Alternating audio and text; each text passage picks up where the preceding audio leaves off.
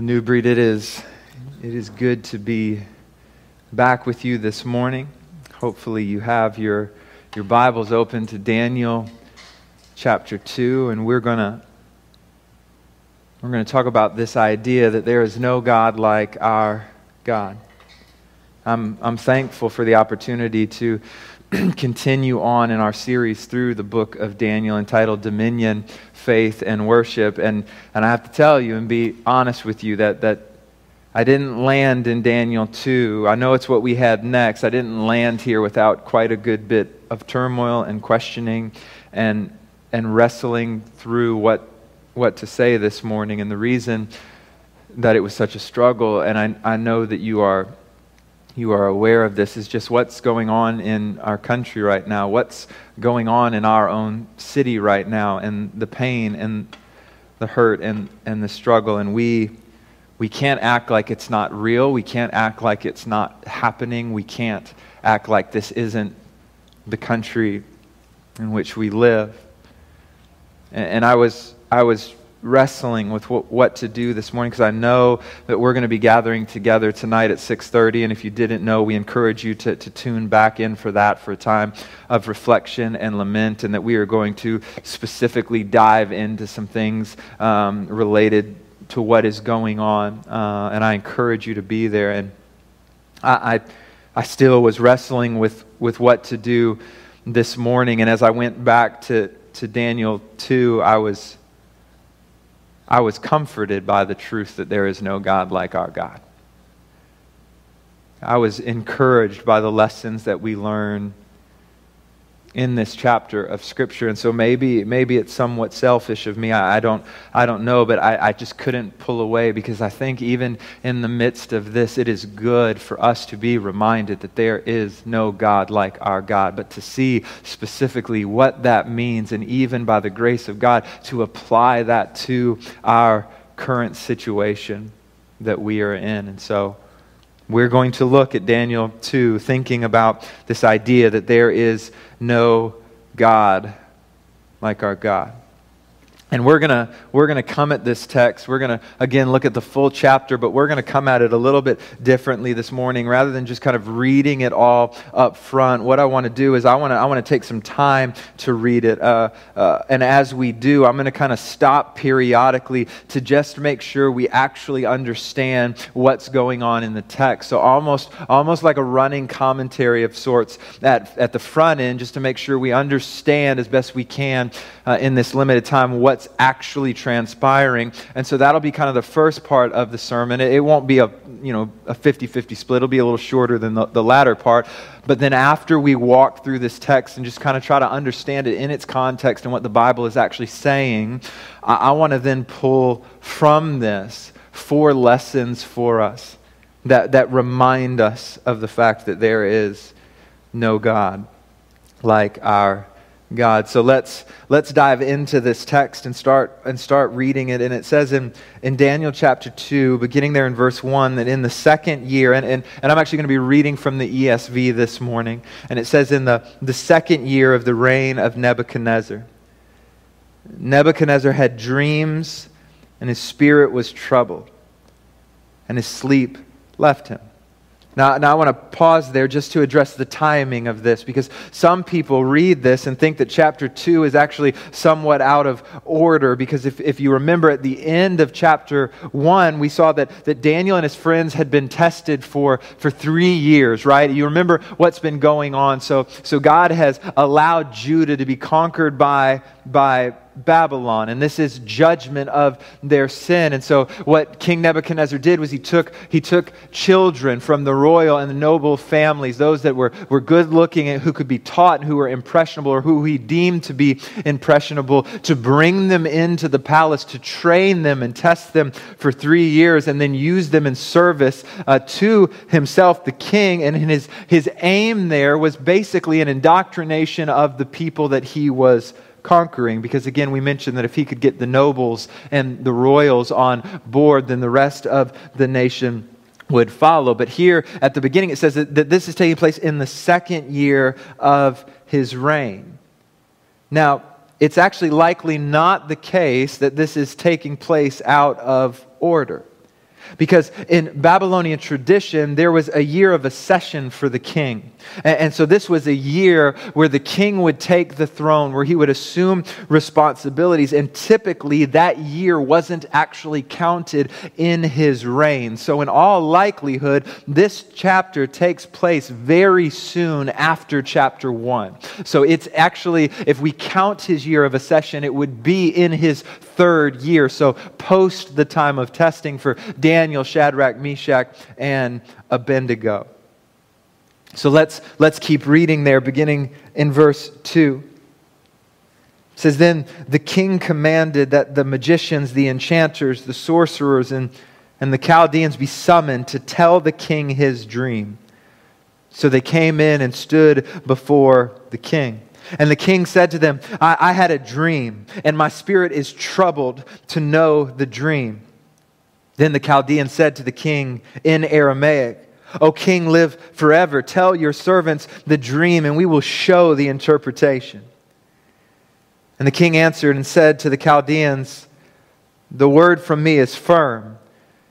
If you do not make known to me the dream and its interpretation, you shall be torn limb from limb, and your houses shall be laid in ruins. But if you show the dream and its interpretation, you shall receive from me gifts and rewards and, uh, and great honor. Therefore, show me the dream and its interpretation.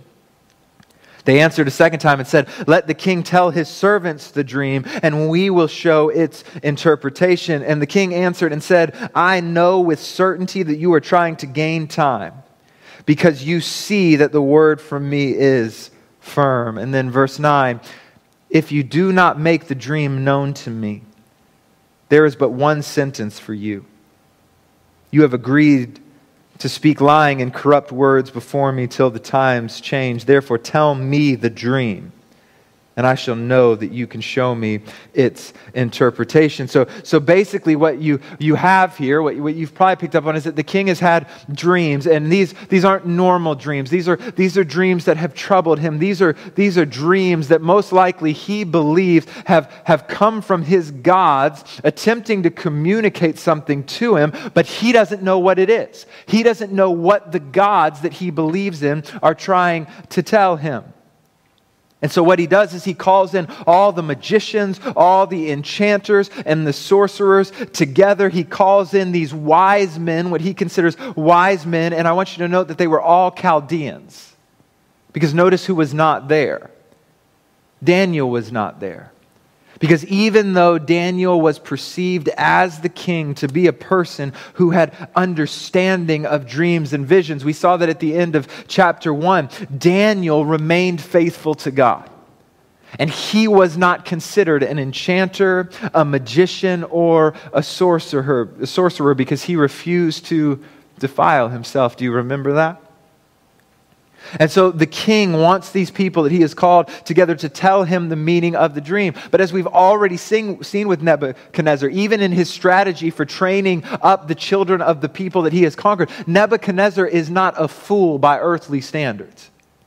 And, and he knows that if he tells these wise men the dream, that they could make anything up and he would have no way of knowing if it was true or not. And it actually seems there in verse 9 that he's expecting them to lie to him because he says, You have agreed to speak lying and corrupt words before me till the times change.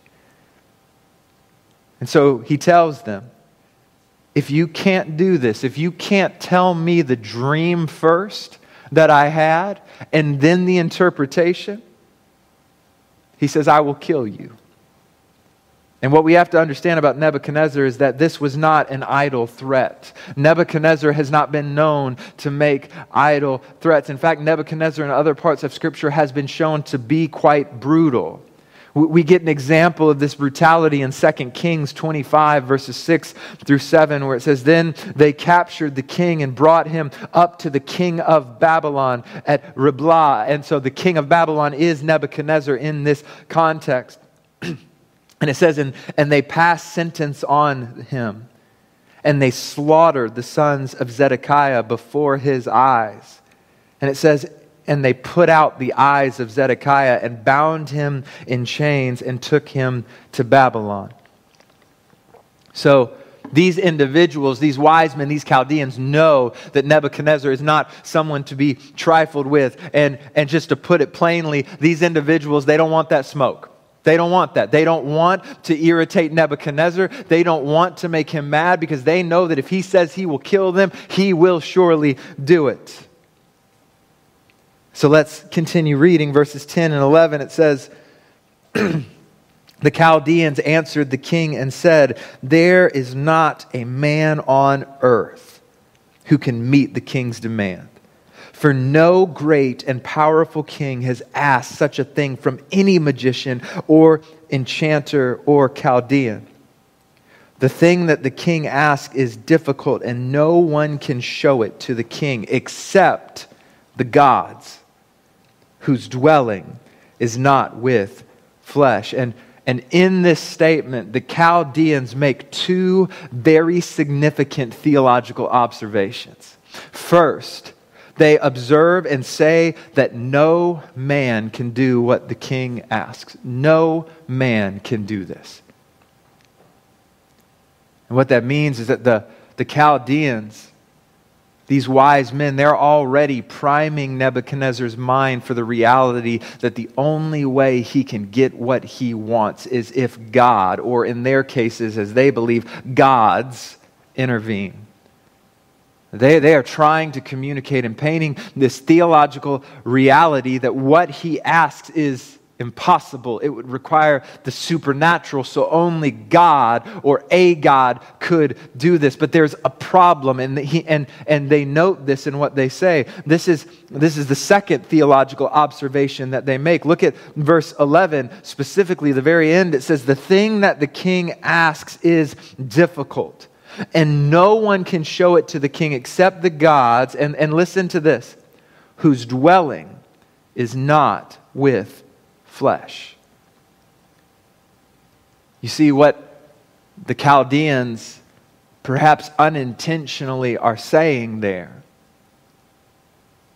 is that their gods are insufficient to deal with humanity on a personal level.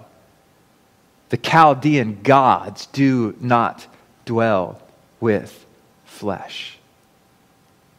And, church, if that does not scream to us that there is no God like our God because that reality for their gods stands in stark contrast to our God. And it reminds us just how amazing He is because it can never be said of our God that His dwelling is not with flesh because God walked with Adam and Eve in the garden. God spoke to faithful men like Noah and Abraham. Our God communicated to Moses and allowed, and allowed His presence to dwell on Mount Sinai. Our God traveled with his people in the tabernacle. Our God allowed his presence to pass by Elijah. Our God dwelt among Israel in the temple. And our God took on flesh and walked this ground in order to redeem a people to himself. And even more, the very Spirit of our God literally dwells in flesh. He dwells in His people who are redeemed. It can never be said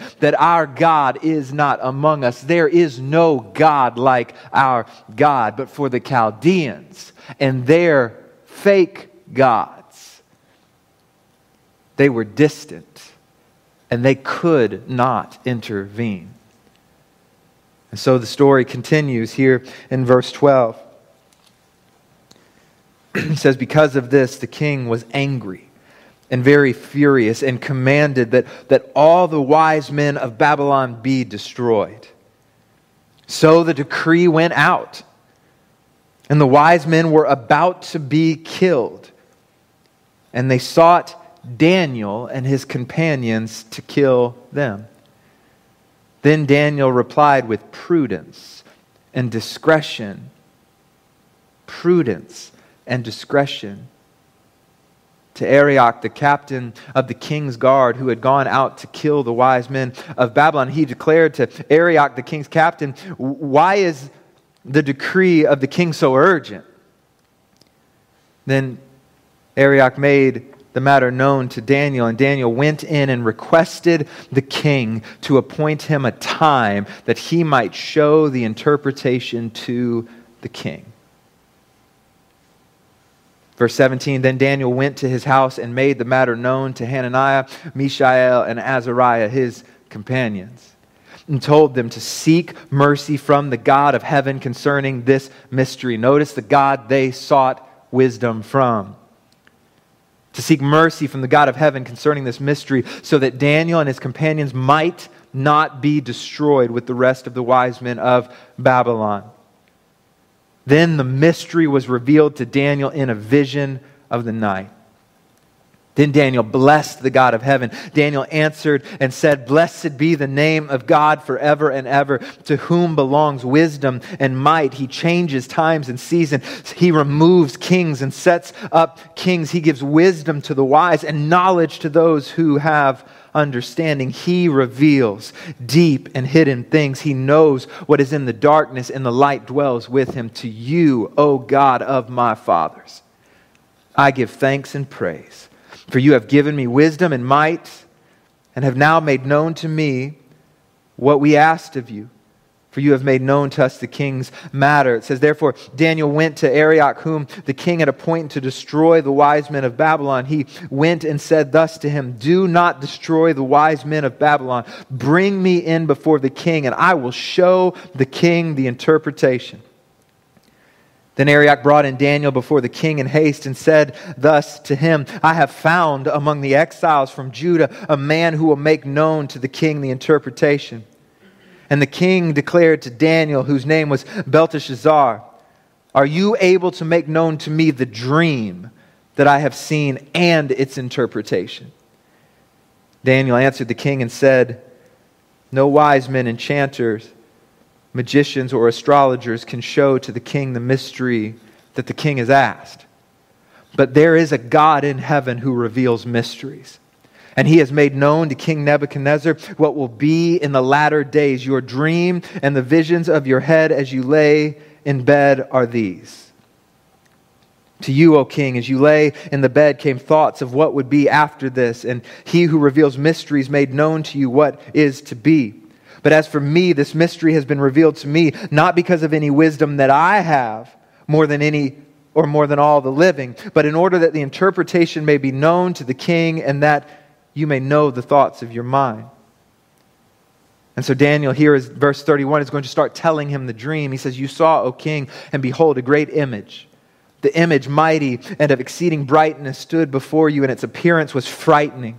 The head of this image was of fine gold, its chest and arms of silver, its middle and thighs of bronze, its legs of iron, its feet partly of iron and partly of clay. And as you looked, a stone was cut out by no human hand, and it struck the image on its feet of iron and clay and broke them in pieces. Then the iron, the clay, the bronze, the silver, and the gold all together were broken in pieces and became like the chaff of the summer threshing floors and the wind carried them away so that not a trace of them could be found. But the stone that struck the image became a great mountain and filled the whole earth. This was the dream. Now we will tell the king its interpretation. You, O king, the king of kings, to whom the God of heaven has given the kingdom, the power, and the might, and the glory, and into whose hands he has given, where, given wherever they dwell the children of man, the beasts of the field, the birds of the heavens, making you rule over them. You are the head of gold.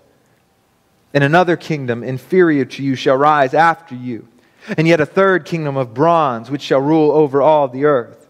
And there shall be a fourth kingdom, strong as iron, because iron breaks into pieces and shatters all things, or breaks to pieces and shatters all things. And like iron that crushes, it shall break and crush all these. And as you saw the feet and toes, partly of potter's clay and partly of iron, it shall be a divided kingdom. But some of the firmness of the iron shall be in it, just as you saw iron mixed with the soft clay. And as the toes of the feet were partly iron and partly clay, so the kingdom shall be partly strong and partly brittle.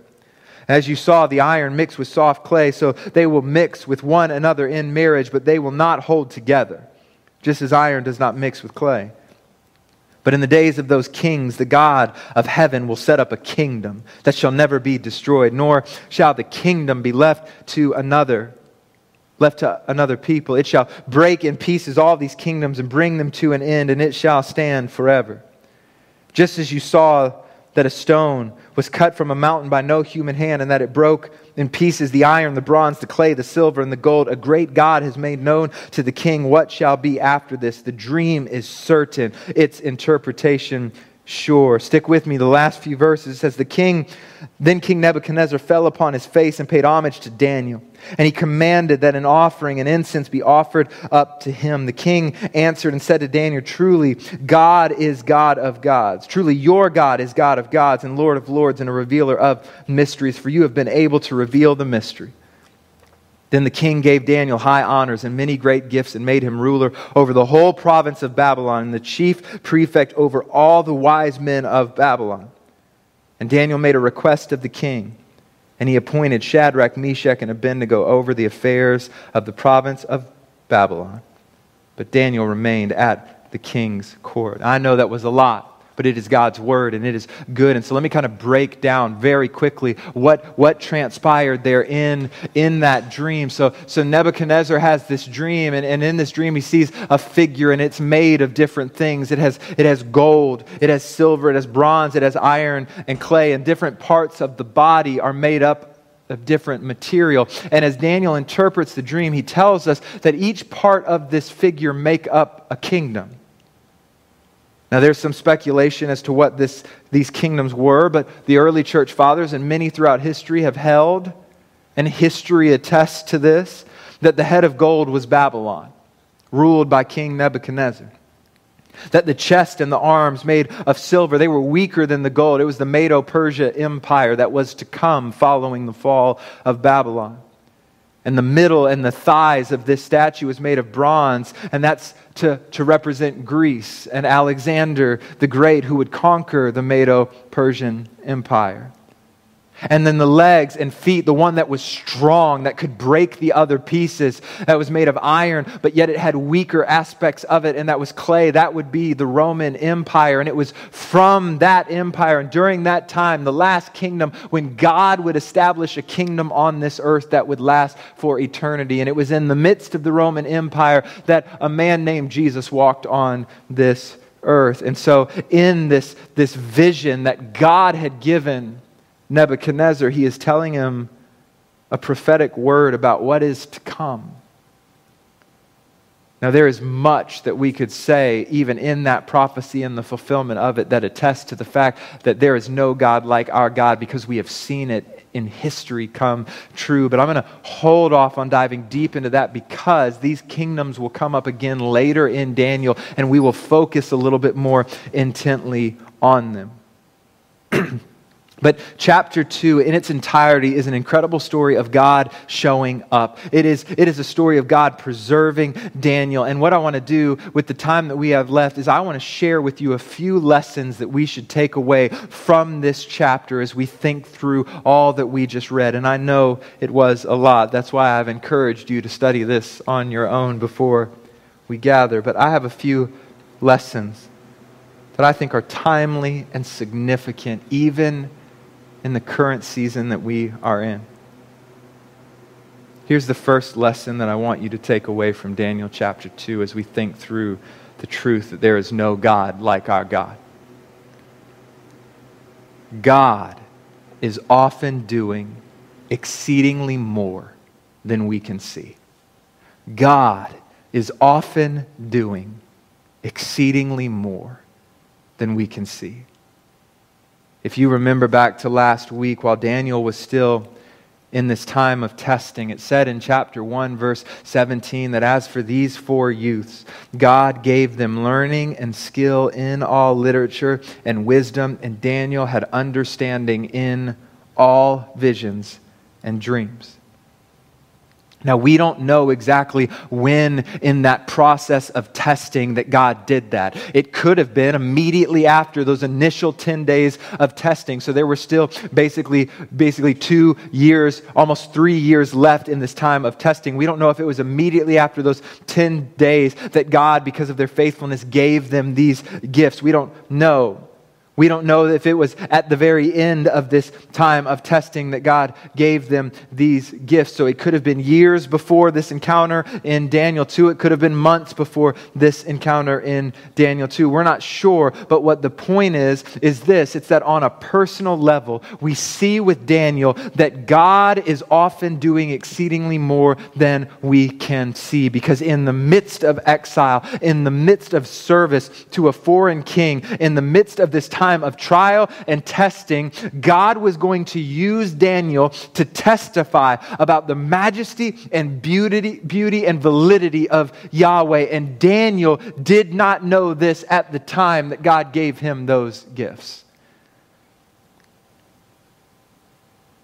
Daniel likely did not know that there would come a time where the king would threaten to kill him and many others if someone could not tell him the dream that he had and the interpretation. I doubt that Daniel knew that when God granted him these gifts. But notice that it was a result of Daniel's faithfulness in the midst of the trial that God showed Nebuchadnezzar that Daniel and his friends exceeded any Chaldean in knowledge and understanding. It was a result of Daniel's faithfulness that God blessed Daniel with these gifts that God would use years later to shape a nation. As a result of Daniel's faithfulness, he was able to witness to the truth that God is often doing exceedingly more than we can see. And beloved, the same is true of us. In the midst of trials, in the midst of hardship, in the midst of struggles, in the midst of oppressive regimes and injustice, in the midst of our greatest joys and our deepest sorrows, God is often doing exceedingly more than we can see in our lives.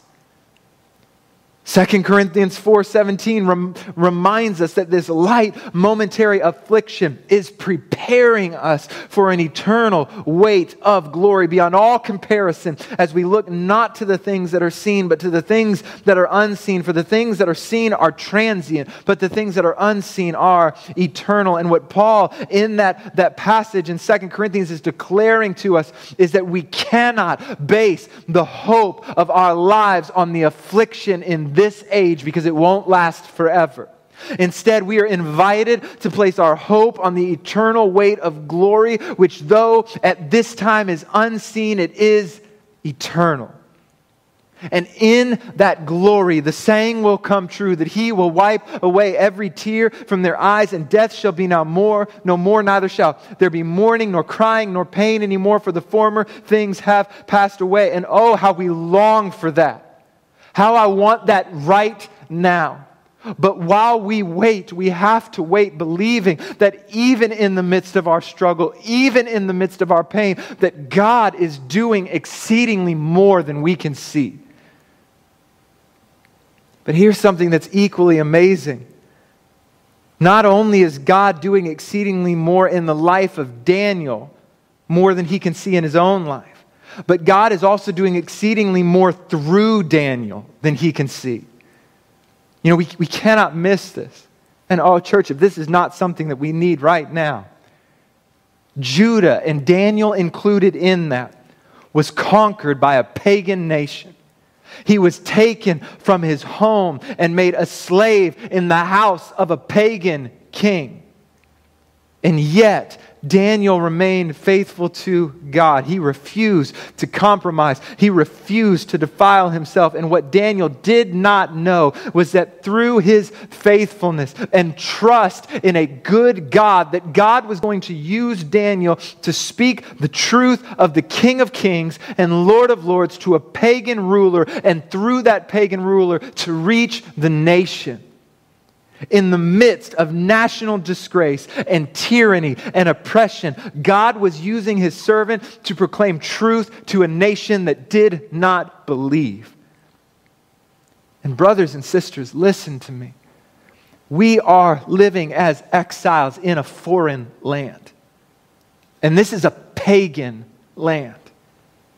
This is a land that is built on oppression and injustice and sin. And yet we cannot, we cannot lose heart because we believe that God works through his faithful servants in ways exceedingly beyond what we can see and even what we can understand. And I know, church, I know that it is hard, but we have hope. Earlier in 2 Corinthians chapter 4, before Paul reminds us of this light momentary affliction, he says this beginning in verse 8 that we are afflicted in every way, but we are not crushed. We are perplexed, but we are not driven to despair. We are persecuted, but we are not forsaken. We are struck down but not destroyed, always carrying in the body the death of Jesus, so that the life of Jesus may also be manifested in our bodies. For we who live are always being given over to death for Jesus' sake, so that the life of Jesus also may be manifested in our mortal flesh. Church, God is doing exceedingly more than we can see. There is no God like our God. But here's the second lesson, and I think that this is, this is one of the harder lessons, yet it's so important. Not only is God doing exceedingly more than we can see, God does not have to do what we want. God does not have to do what we want. You know, I don't know if you noticed the progression of this or not, and I intentionally didn't mention it because I knew I would come back to it, but it's very interesting to know. Because in Daniel 2, there, there in verse 13, the decree goes out to kill all the wise men in Babylon, and this included Daniel. And Daniel doesn't find this out until verse 15. That's when he's told that the king has made this decree. And then in verse 16, Daniel requests to see the king in order to tell him the dream and its meaning. But here's where it gets interesting Daniel didn't know it yet. Daniel made the request to see the king and tell him the dream and the interpretation, but he didn't know it yet.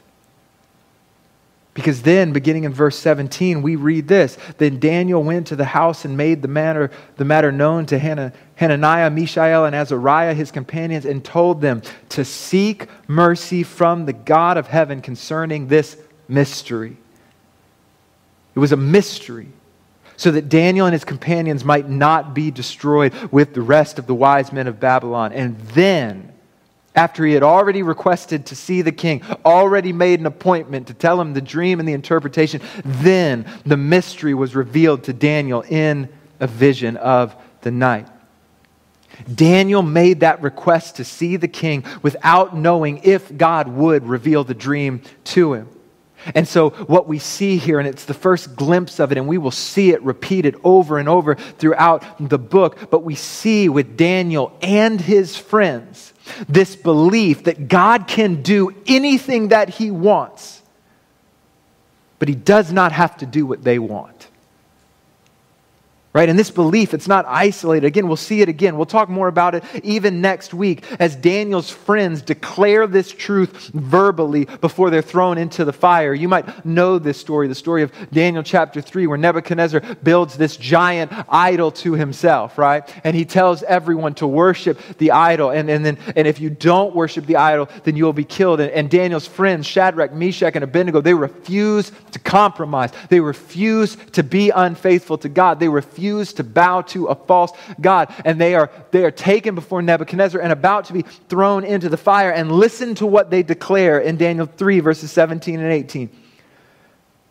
Right after the king has said that you will be thrown into the fire, they say, If this be so, our God, whom we serve, is able, He is able, He is able to deliver us from the burning fiery uh, furnace, and he will deliver us out of your hand, O king. But listen to this. But they say, But if not, Be it known to you, O king, that we will not serve your gods or worship the golden image that you have set up. And the only way that these men could make that declaration is with a deep seated belief that God can do anything he wants, but he does not have to do what they want, but they trust that whatever God allows is best. You know, you go back to Daniel, and for all Daniel knew, this moment right here in verse 16, when he says, Take me before the king, and I will show him the interpretation of the dream. When he didn't have the interpretation, he didn't know the dream. For all Daniel knew, this could have been the end of his story.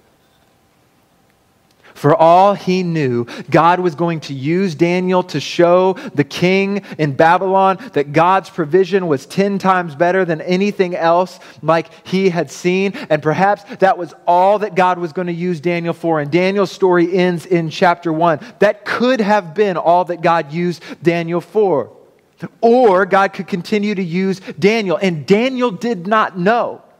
He had no knowledge of what God was going to do with him and through him in the future. But Daniel was trusting that God could do anything, but he understood that God did not have to do what Daniel wanted. But Daniel and his friends believed that whatever God does is always right and good, and it is best. In church, we have to have that same mentality that whatever God does and whatever God allows, whatever prayers God does not answer, whatever deliverance He does not give, whatever persecution and hardship He does not remove, that God is doing what is right and what is good and what is best. And I know, church, I know there are times where we cannot fathom how God will use things for our good. I'm going to be real transparent for you. I don't always know how to reckon on an intellectual level how God not ending so many of your individual experiences of racism and injustice in this country were, will be, how it will be worked for good and how it is best. I can't always rationalize that.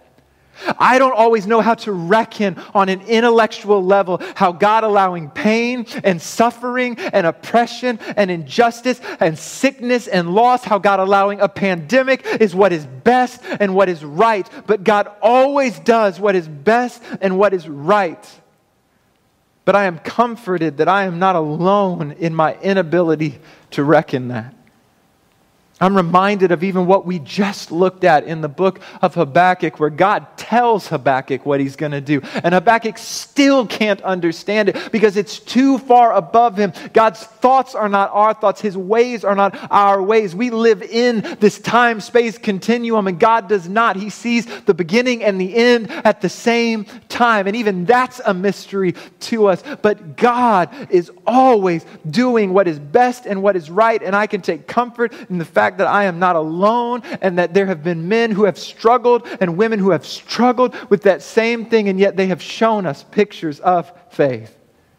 And, church, that is, that's where the rubber meets the road for our faith. We trust in faith, and what we trust is the unwavering truth that is declared to us in Romans 8 28 that we know that for those who love God, all things work together for good for those who are called according to his purpose. But note, and please hear me, what that verse does not say is that it will be good in this life. It never says that. This book, uh, that statement does not promise that at the end of our life, we will be able to look back and understand all the good that God is working in that moment of our death. It doesn't say that it will ever be good in this life, but it does say that God will work all things together for good. And this is where we see the beautiful tapestry of the scripture woven together because we look at Romans 8 and that promise that God will work all things to good for those who love Him and, and are called according to His purpose. And we set that alongside what we read earlier in 2 Corinthians 4 for this light momentary affliction is preparing for us an eternal weight of glory glory beyond all comparison. And we are reminded that perhaps the good that God is producing is in the life to come. Perhaps the suffering in the temporary is meant to drive us to long for eternity in a way that we never could without the suffering. And, and I don't know about you, and I know this is, is hard to live out at, at sometimes, but, but I will take eternal goodness over temporary, earthly, and fleeting goodness any day. And what that means is that if I have to suffer the affliction in this life to build up the eternal weight of glory, then so be it, because I trust that God will work all things together for good. And it might not be good in this life, but I will take goodness for eternity over temporary goodness any day. And like Daniel and his friends, we have to trust that God can do anything. But He doesn't have to do what we want. And like Daniel and his friends, we have to believe that whatever God does, whatever God allows, is right and good and is best. And this will require faith, not rational, rationality. I'm not saying everything is irrational. I'm not saying all of faith is irrational. But there are aspects of our faith that we cannot comprehend, and that is okay.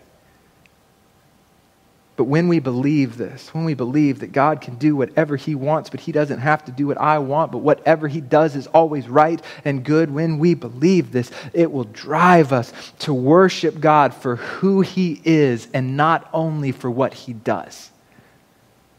This leads to the third lesson, and I'm going to try to pick up the pace. I didn't know exactly how the timing would work, and we're starting to, to come towards the end. But third lesson that I, that I want you to see from this text is that God deserves worship because of who he is, and not only for what he does. Now, and I want to be careful. I am not saying that you don't worship God for what he does, but God deserves to be worshiped for who he is, not only for what he does. Because as we just established, there will be times that God will do things other than what you want. And in those moments, he is still worthy of worship. And one thing that is interesting to note in chapter 2 is the different responses to God one from Daniel and his friends, and the other from King Nebuchadnezzar at the end of the chapter. And look at verse 19 again, beginning in verse 19. It says, Then the mystery was revealed to Daniel in a vision of the night. Then Daniel blessed the God of heaven, and Daniel answered and said, Now listen to what Daniel says Blessed be the name of God forever and ever to whom belong wisdom and might. He changes times and seasons. He removes kings and sets up kings. He gives wisdom to the wise and knowledge to those who have understanding. He reveals deep and hidden things. He knows what is in the darkness, and the light dwells with him. To you, O God of my fathers, I give thanks and praise, for you have given me wisdom and might, and have made and have now made known to me what we asked of you for you have made known to us the king's matter. And I want you to notice some key things there in verse 20. He praises the name of God, the one who possesses all things, including wisdom and might. In verse 21, he is the sovereign God who controls his creation and who is worthy of worship. In verse 22, he is the wise God who knows all things and is worthy of worship. And then finally, in verse 23, he praises God for what he has done for Daniel specifically in giving wisdom and might. So Daniel worships primarily, the bulk of his worship, the crux of his worship is worshiping God for who he is. Yes, he worships God for what he has done, but it comes on the heels of and pales in comparison to his praise for God just being God. Now, compare that with Nebuchadnezzar's response to this dream and to God showing him through Daniel the dream and the interpretation. Look at the end of the chapter, beginning there in verse 46. It says, Then King Nebuchadnezzar fell upon his face, notice this, and paid homage to Daniel and commanded that an offering and incense be offered up to him. The king answered and said to Daniel, Truly your God is God of gods and Lord of lords and a revealer of mysteries, for you have been able to reveal this mystery. So, yes, there's no denying it. Nebuchadnezzar pays weak lip service to God, but ultimately he's not praising God. He's praising Daniel. He's praising the one who did the thing that he wanted because what mattered most to King Nebuchadnezzar was what was done, not the God who did it. You, you even see that exemplified in his response when he says that Daniel has been, been able to reveal the mystery. And what we see here is the difference between real worship and fake worship. And real worship always begins with an understanding of who God is. And yes, we look at what he has done because we understand him better in what he does. But we praise God, not first and foremost for what he does for us. We praise God first and foremost and ultimately for who he is. And here's the amazing thing that when we do this, we will have a worship that can stand and remain in the midst of any circumstances. We will have a worship that is not dependent on what is going on around us. We will have worship that endures when the world crumbles around us. Though the earth gives way, though the mountains be moved into the heart of the sea, though its waters roar and foam, even in the midst of that, we will worship when we worship God for who He is and not only for what he does. And that means that when the world hates, when the world oppresses, when the world marginalizes, when the world hurts, we will praise him still. Because our God is faithful and he never changes. And, church, it is dangerous to have a worship that is solely built on God doing what you want. Because as we mentioned, there will be times when He will not. But He is still good, He is still worthy. And if God is only good when you are good, then God will rarely be good. Because Scripture tells us we live in a world filled with toils and snares. In this world, you will have trouble, but we take heart in the God who has overcome this world. Now, again, this does not mean that we don't praise God for good gifts. We do because He gives good gifts and He is kind, and at times He will answer yes to what we ask Him. And because that's, that's part of who He is. But this leads to the final lesson as we consider the fact that there is no God like our God. The final lesson that I want you to see this morning is that God is the giver of every good gift. God is the giver of every good gift. We see this reality in two places. We see it as mentioned in the praise that Daniel offers up, specifically verse 23 To you, O God of my fathers, I give thanks and praise, for you have given me wisdom and might, and have made known to me what we asked of you. For you have made known to us the king's matter. Daniel understands that what he has and what he knows is a gift from God. And you see that change how he acts because at no point, at no point do you see Daniel boast about how great he is. He has not figured out the mystery. He, he has not remained faithful in his own strength. He is not in the position to sway kings and rulers because of his great personality. Daniel understands that anything good he can claim is because of God. Therefore, his boast is not in himself, his boast is in his great God. But you also see this truth again in the interpretation of the vision. Because after the prophecy of nations rising and falling, we read this in verse 44, and it says, And in those, or in the days of those kings, the God of heaven will set up a kingdom that shall never be destroyed nor shall the kingdom be left to another people. It shall break in pieces all these kingdoms and bring them to an end. It shall stand forever. And what Daniel is speaking of, the vision, what Daniel is longing for, what he is proclaiming to King Nebuchadnezzar, what he and all of the faithful children of God were looking forward to was when God would give his greatest gift. When God would send Jesus, when God would send this Messiah, this one who would come and redeem, because Judah in this moment feels the pain of their sin. They know that their sin separates them from God, just like our sin separates us from God. And there's nothing we can do to remedy that on our own. But God God sought to establish his kingdom by sending his son who lived the perfect life. He, he, failed in no area of the law. He kept all of the Mosaic requirements. He did not deserve death and punishment, and yet he willingly died on a cross to save us. And he raised from the dead three days later, and we are invited into his family through faith and repentance. But there was something else that was happening in the death and resurrection. You see, back in Genesis 3, there was a promise made that though Satan would bruise his heel, that Jesus would crush his head. And through the cross and the resurrection, Jesus dealt the death blow to Satan and established his kingdom here on earth. And in Christ, God is establishing a kingdom, a kingdom that will not fall, a kingdom that the kingdom of this world cannot overcome. It is a kingdom of peace where there is no hatred, no injustice, no oppression, there is no pain, there is no sorrow. And while that kingdom has been established through Christ's death and resurrection, the culmination of that kingdom will come when Christ returns. And therefore, like Daniel, we have reason to boast in our God. Even when everything else, else seems to be going wrong, we boast in a kingdom and a king that will not be shaken. And like David in Psalm 34, we declare, My soul makes its boast in the Lord.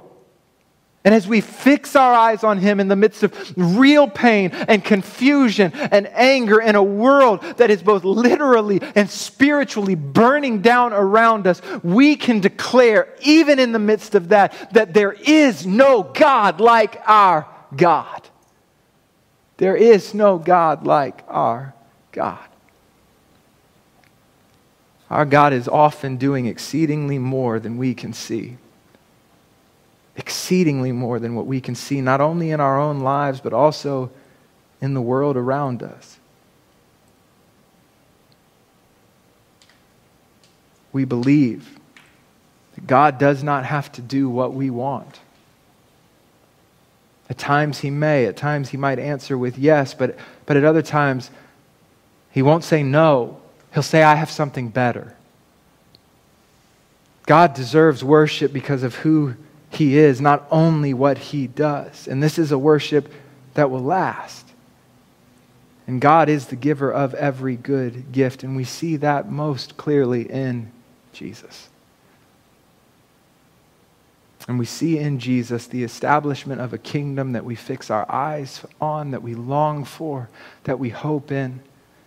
We fix our eyes on the eternal weight of glory, knowing and believing that everything we experience in this life will fail to overcome the joy that we have in life to come. Let's pray together. Heavenly Father, I thank you again for your word. God, I thank you for how timely it is. I thank you for how on point it is. God, I thank you that as you communicated to us, you communicated to us with a deep knowledge of us. So you know what we need to hear. You know what we need to believe. You know what is right and what is best and what is good.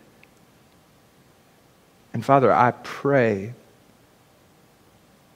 that even in the most tumultuous of times, that we would hold fast to you, believing that through Christ we are a part of a kingdom that cannot be shaken. And it's in Jesus' name that we pray. Amen.